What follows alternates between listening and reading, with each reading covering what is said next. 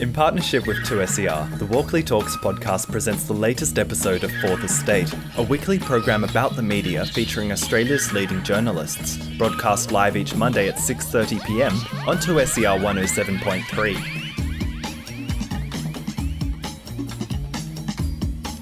Hello and welcome to Fourth Estate, the live media and current affairs panel show for the week commencing the eleventh of May twenty fifteen. I'm Lucy Robson and today's show will be a special episode all about disability and media. We're going to be talking about people with disability working in media, the way disability is represented in the media and how to make media more accessible. Joining me in the studio is Rick Morton, social affairs reporter at The Australian. Evening, Rick. Hi Lucy, how are you? I'm well, thank you. And also freelance journalist and filmmaker Tish Peiris. Hey Lucy. How you going? Thank you guys. Uh, writer, blogger and activist Elle Gibbs will be on the phone, and joining us also on the phone will be Sean Burns, who's a journalism lecturer at the University of Wollongong, who blogs at the site Disability and Media Matters. To have your say on the issues that we're discussing, please get in touch via Twitter. Our handle is fourth estate A U, all letters, no numbers. Let's start with a very current issue, abuse of people with disability. A national conversation about disability and abuse has started in Australia. A federal Senate inquiry into the abuse of people with disability is revealing that it's been happening in institutions all around the country for decades. Former Federal Disability Discrimination Commissioner Graeme Innes called violence against people with disability endemic. And most recently, last Friday, the feed on S B S two ran a story about children with disabilities suffering abuse in the classroom at public schools. Rick, you've been covering the inquiry in The Australian. Why does it take a high-profile incident or a tragedy to put disability issues in the spotlight? That's, that's the one thing that's really been gnawing at me since I began writing about this issue. Um, I think um, it was Doctor Uh, Sally Robinson, who I quoted in a feature I wrote, that put it best, and she was talking about people with disability who in the past were sent away or went away, and that they were treated as other and they were never really visible um, to any large degree in the national conversation in Australia. So there is still this kind of latent apathy in the community about um, people with disability and the violence and abuse they suffer. So sometimes that you really need that one incident that cuts through with people uh, to get them to sit up and take notice, which it shouldn't be that way because this stuff happens consistently, and that's what we're beginning to learn from the National Senate inquiry. It happens consistently across the country and it's still happening now. Tish, what do you think about this? Uh, well, I think that everybody should... Um Except that people with disabilities have their rights, have certain rights, and that's what I'm about um, as in my role, to go around inspiring people and to give them people confidence about having their rights. And so I tell all parents of kids with disabilities and people to just dream and have, and be able to fulfil their potential. Why, why do you think it is that, um, sorry to cut in, but why do you think that people aren't covering that issue on a bigger scale? Because I get really frustrated myself as a reporter, wondering why other people aren't jumping on. I just think it's not a sexy topic, unfortunately. Yeah. And I really think that our community is at fault in that case, because it should be a really important topic to cover. I think we might have Elle Gibbs on the phone right now. Are you there, Elle? I certainly am, Lucy. Thank you so much for joining us. Uh, sorry about hi, that, everyone. that delay there. Hi, Elle. Hi, Elle. Oh, hi. We've got Sean Burns as well. Fantastic. Yeah, I'm, uh, I'm going to hand over to you then, Elle. Why does it take a tragedy for disability issues like abuse to be part of the national consciousness? Look, I think it's still that people with disabilities have been hidden away for such a long time, and I think that now that, you know, we're, we're sort of out and about and in your face, people can are going to have to start to confront some of the issues around institutions and um, the consequences of people with disability not having the same rights as everybody else. But to be frank, you know, people are still at a very basic rate, you know, of understanding of what disability is about, let alone the social model of disability and that kind of stuff. They still see people with disabilities as, you know, something for inspiration or something to feel sorry for. Sean, you uh, run a blog called Disability and Media Matters.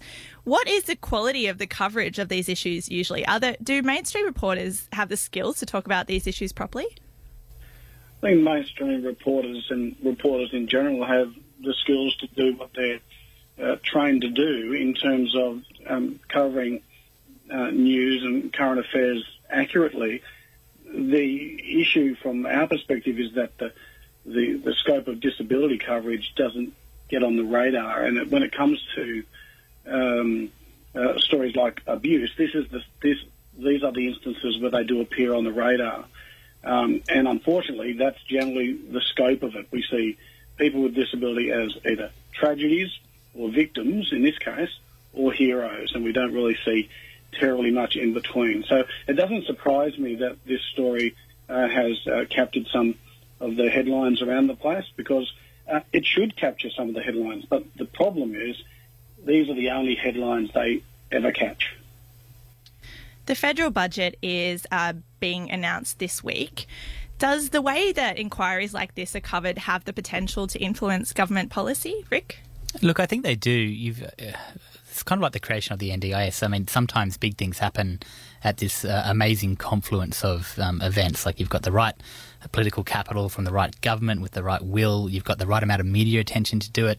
Um, I think it's too soon to see anything in tomorrow's budget um, in relation to the prevention of abuse and violence in the community and in the disability community. But without a doubt, um, the, the politicians do take notice of this stuff, particularly when it reaches a critical mass. Um, who says what that mass is, I don't know, but um, they it hurts them when they get pelted. Sean, would you agree with that? Well, you've also got this um, situation where abuse, full stop, and lives lost at the hands of abusers, full stop, is dominating headlines across the country. I think this is a an opportunity for people with disability to be seen really as part of the community. And as Elle was saying, you know, this actually is a way for us to say, well, if people with disability are continue to be uh, continue to be placed behind doors and out of sight, then this is not to be discovered.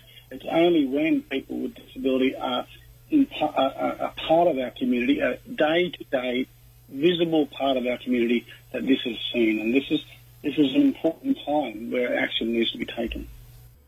You're listening to Fourth Estate. I'm Lucy Robson, and I'm joined by Elle Gibbs, Tish Peiris, Rick Morton and Sean Burns. Over last summer, the A B C aired a selection of films from New Zealand company Attitude Pictures. This is a series that profiles people with disability in New Zealand and around the world. Reception here in Australia can be best described as mixed, and we're going to find out why. Firstly, um, Tish and Elle, let's start with you. Um, what did, did you enjoy anything about the series? Was there were there positives?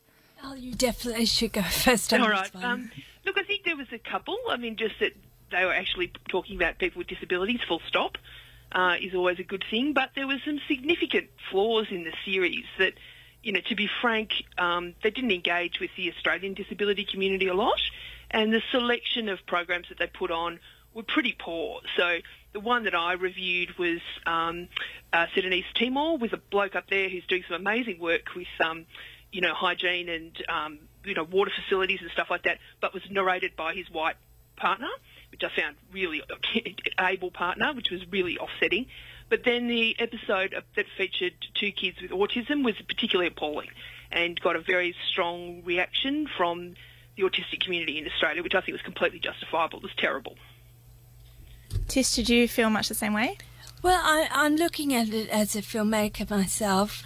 So I... Um, one of the one of the main problems I had with that series is it came from New Zealand, and there um, there are actually a lot of Australian filmmakers with a disability that are um, fully capable of, of making a film like that if they were nurtured, if their careers were nurtured. And actually, I'm uh, I've made films on my own, with my own money, unbelievably. So that uh, they were available on Vimeo to watch. But um, oh yeah, and also I, I like to make films not just about the um, the. about disability, because I, I think that you get, get boxed in. We're, we're definitely going to be talking about that particular point a bit later on. Um, Sean, you've done a lot of work about how people with disability are represented in the media. What was your opinion about the Attitude films?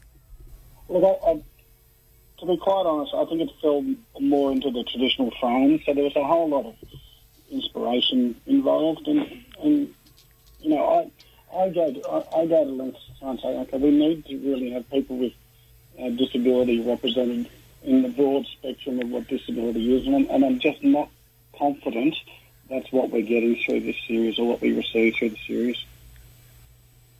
Rick, did, uh, did you watch any of the Attitude films? Yeah, I caught a couple of the episodes, and I kind of agree with Elle and Sean on both of those points. I mean, it's so easy to fall into the trap of being like, ah, here is a story that you're doing because, you know, you have to do it, or it's a niche, or it's special, and it's such an offensive way of approaching something. And I, I, I try to remind myself all the time that uh, I'm dealing with people, and that your people have stories beyond themselves and the way they are in the community. And I don't think the Attitude series really got that. It felt like it was trying to be inspirational, mm. um, and when you're trying to be inspirational, that's probably the wrong in, uh, intent. Um, that should come naturally from telling people's stories. Mm-hmm. So what could Attitude Pictures and the A B C have done better in this regard, Elle? Involve Australians with disabilities in the production a bit. I think, you know, but even also in the advisory. I mean, you know, we were asked as a group of, of people with disability who blog, who were asked to do some reviews, and, you know, we all did, and we're pretty upfront about what was, you know, what we thought the flaws were. But I think some more engagement would have been nice. It just sort of felt like here's a company coming in saying, hey, we're, you know, we're all into disability, but they're not listening to people with disabilities and not including people with disabilities in the production process, which is, you know, seriously problematic. I guess um, people without any experience of disability might have seen the films and, and thought that they were fine. So can you go into a bit more detail about about what you didn't like about them, I guess? Look, I think this it's... This goes to everyone. Yeah, what Rick said about, you know, people with disabilities are people. You know, so it doesn't need to be kind of, you know, scaling a huge amount of, you know, mountains or, you know, doing something inspirational like, you know, I'm not a Paralympian. You know, I have breakfast. I go and have a coffee with my friends. I'm I'll not inspirational by doing that. good, good on you, Elle. You and your breakfast. So is is this kind of um, a good example of, of the way disability is usually represented in the mainstream media? Well, I think it is. It clearly is.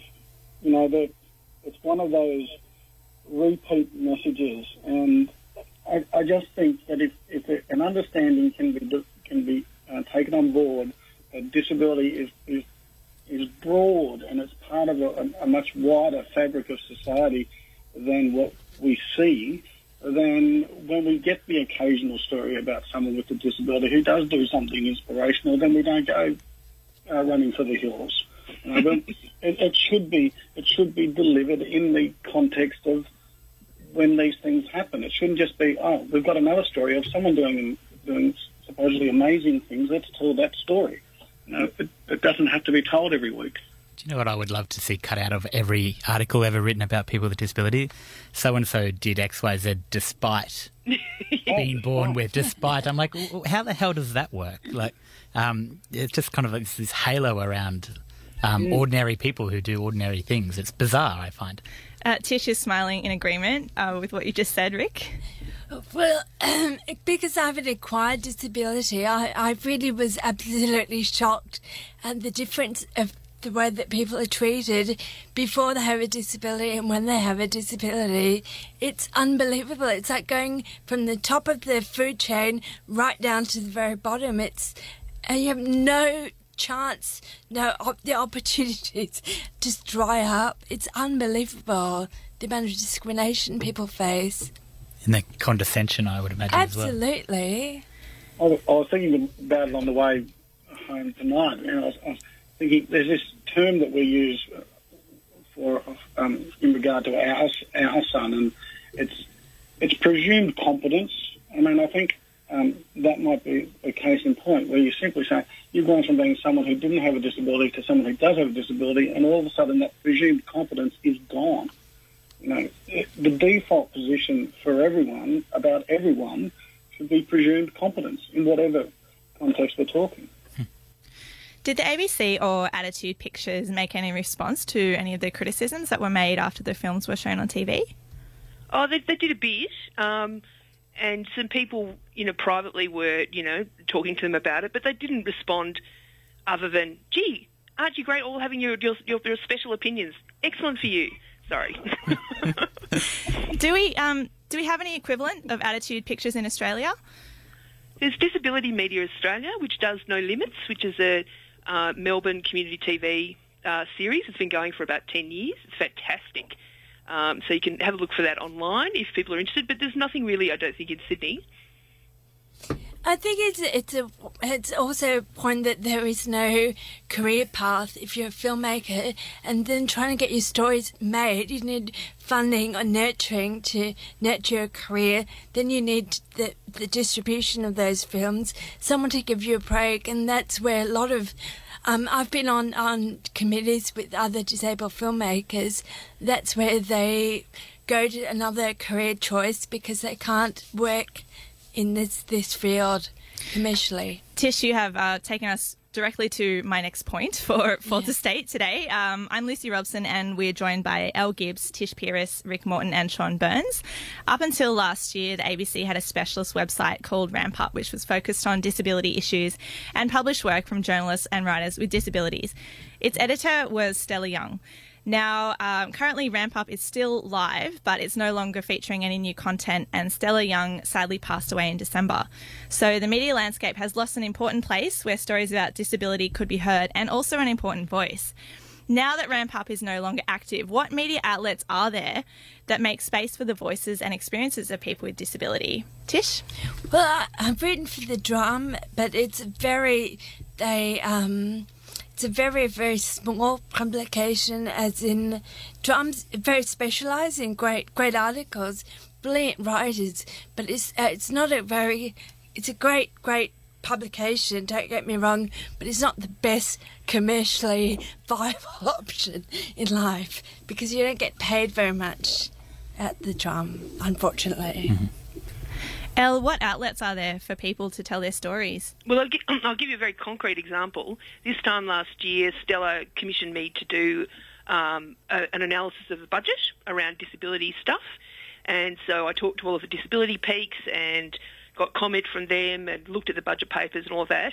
This year, I'm trying to, I'm pitching all over the place, the exact same piece, and um, but not getting a lot of bites. So it's really hard as a freelancer to get uh, disability issues raised in public, um, which I think is disappointing from, you know, the perspective of a very large, you know, public policy, the N D I S rolling out, and all of the complications and complexities of that.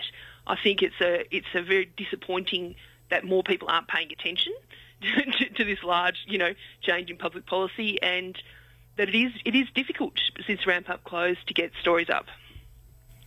And it's, it's difficult to the degree that the um, media landscape, the news landscape, is so uh, challenged at the moment anyway in yeah. terms of um, freelancers getting uh, anything published. So, it, I mean, it is it is a real difficult space to be in. So that's where the, um, the self-publication and self-advocacy options are, are there, but they aren't the paying options, and this is where Ramp Up was so valuable. Mm. Rick, you were talking a bit before about how hard it is for disability-related stories to, mm. to get a, a run, I guess. Uh, is it even harder for people working with a disability to get their stories out? I, I think it must be because, I mean, I mean, I must preface that by saying my editors are amazing at letting me follow disability policy the way I do. Um, but, but at the same time, I don't have a disability. I have no lived experience with disability. And it, um, it's the same with Indigenous coverage. I mean, you should have Indigenous people, you should have people with disabilities writing about this stuff. Um, because they know how it affects them. I mean, I make sure I surround myself with a group of people, my contacts, who orient me as like, on a compass to how I should be reporting this stuff, but I'm not, I shouldn't be the one that has to do that across the country. Um, there should be um, paid roles for journalists and freelancers to do that. And Ramp Up, I mean, I love the A B C. I'm not one to A B C bash, but it annoyed me so much when they closed Ramp Up because they are a market failure broadcaster and they should be in that space. Yep. At the same time, we shouldn't assume that journalists and storytellers with experience of disability want that to be the sole focus of their work. Um, Tish, I, I think you'd um, agree with that? Absolutely. I, I grew up in Lebanon and all over the world, and my father was a diplomat, and then I had this accident and I acquired a brain injury, and I'm I'm really mostly like interested in war and the uh, the fallout from war and how it affects civilians. And that's what a lot of my focus has been on, but it's been really hard to get a, to be taken seriously because um, I have a disability, even though I'm interested mostly in Afghan refugees and the war on terror. foreign policy. Yeah, yeah. Post-traumatic stress disorder. But they're not the sort of things that they think people with disabilities are interested in. No, you should just be purely focused on disability. You know that.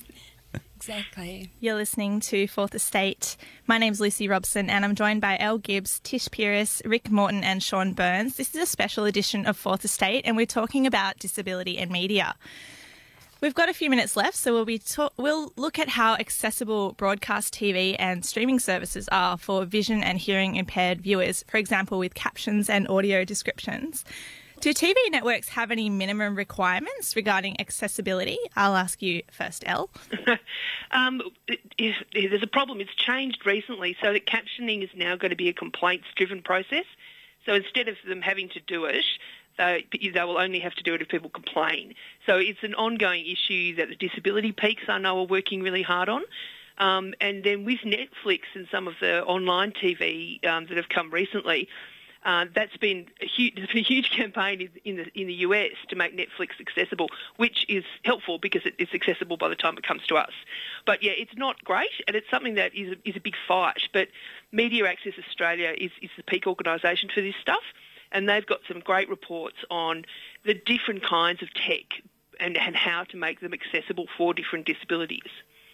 Complaints driven, so how many people are going to make enough complaints for things to happen? Exactly.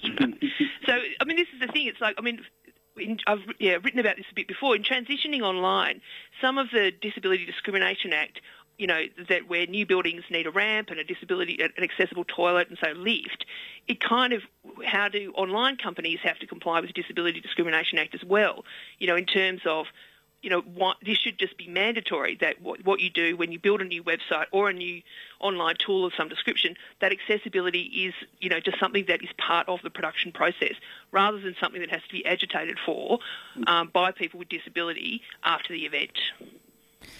Okay, platforms like Netflix and A B C's iView are adding audio, um, audio descriptive content to their programs to assist their vision-impaired audience. Is this a step in the right direction, um, Sean?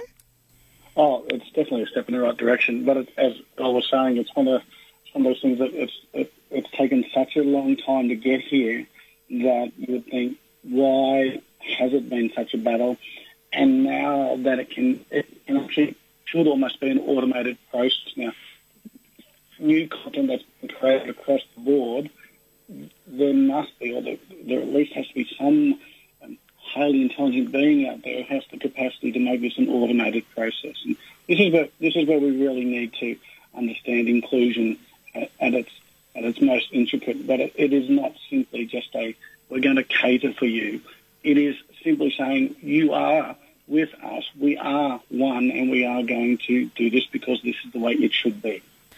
What other um, ways uh, is the media not accessible to everyone? For instance, Uh, do do uh, enough people with disability have the internet, for instance? Do you know anything about that, Sean?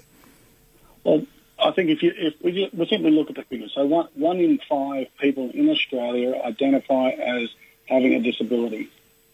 So if one in five people identify as having a disability, it's a reasonable enough um, presumption to make that one in five people um, who have the internet have a disability. Rick, um, do you have any experience in this area? I, I actually don't.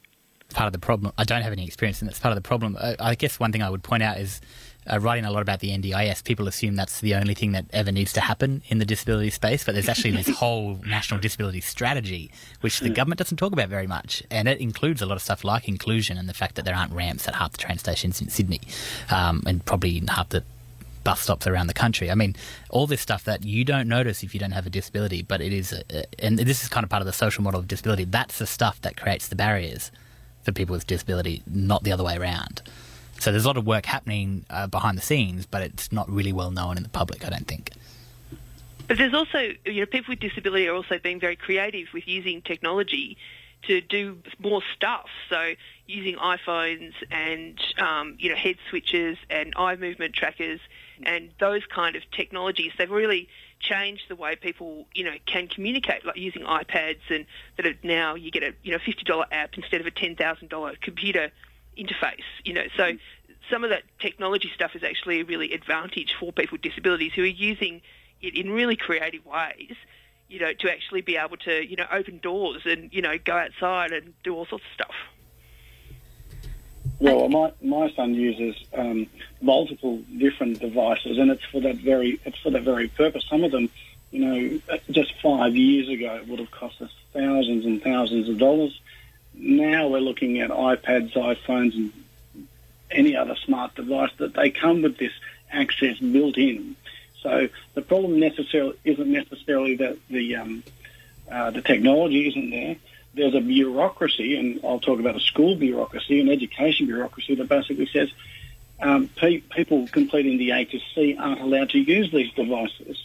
They've got a particular way that you can go about doing it, and this is the way it's always been done, and uh, that excludes so many people. All right, we've got about one minute left. I'd just like to hear from everyone very quickly what they'd like to see in, happen in this space in disability and media. Tish? I want to see everyone living up to their potential and feeling like valued members of one community. Okay. Rick, what would you like to see? Uh, I would love to see far more stories about kind of the everyday experience of people with disabilities, um, not just N D I S specific, not just abuse and violence and neglect. I mean, stuff that um, matters to everyone else. Okay. Sean, please tell us. Uh, I'm going I'm going to concur with Rick and hope that my students and the students coming out of U T S are doing the same thing, that there there may be something of a, a generational change somewhere along the line where disability is um, uh, included in mainstream media coverage, but also gets to the point where um, it's almost invisible. You know, wouldn't it be nice to be able to say it is so uh, included, people with disability are so included that it's invisible. And lastly, Elle. Yeah, I'm going to get my wonk on. I want the national disability strategy. So I want a co-ed commitment to it. I want to see, you know, stop vilifying people on a disability support pension, and I want the government to get serious about okay. access everywhere. All right, that is all we have time for. We hope you enjoyed this week's episode of two S E R's Fourth Estate. Fourth Estate can be heard live each Monday at six thirty p m on two S E R one oh seven point three and at two S E R dot com. Check out the program description for links to follow two S E R and Fourth Estate. You can subscribe to Walkley Talks on iTunes and follow the Walkleys on Twitter and Facebook to be the first to know about upcoming Walkleys news and events.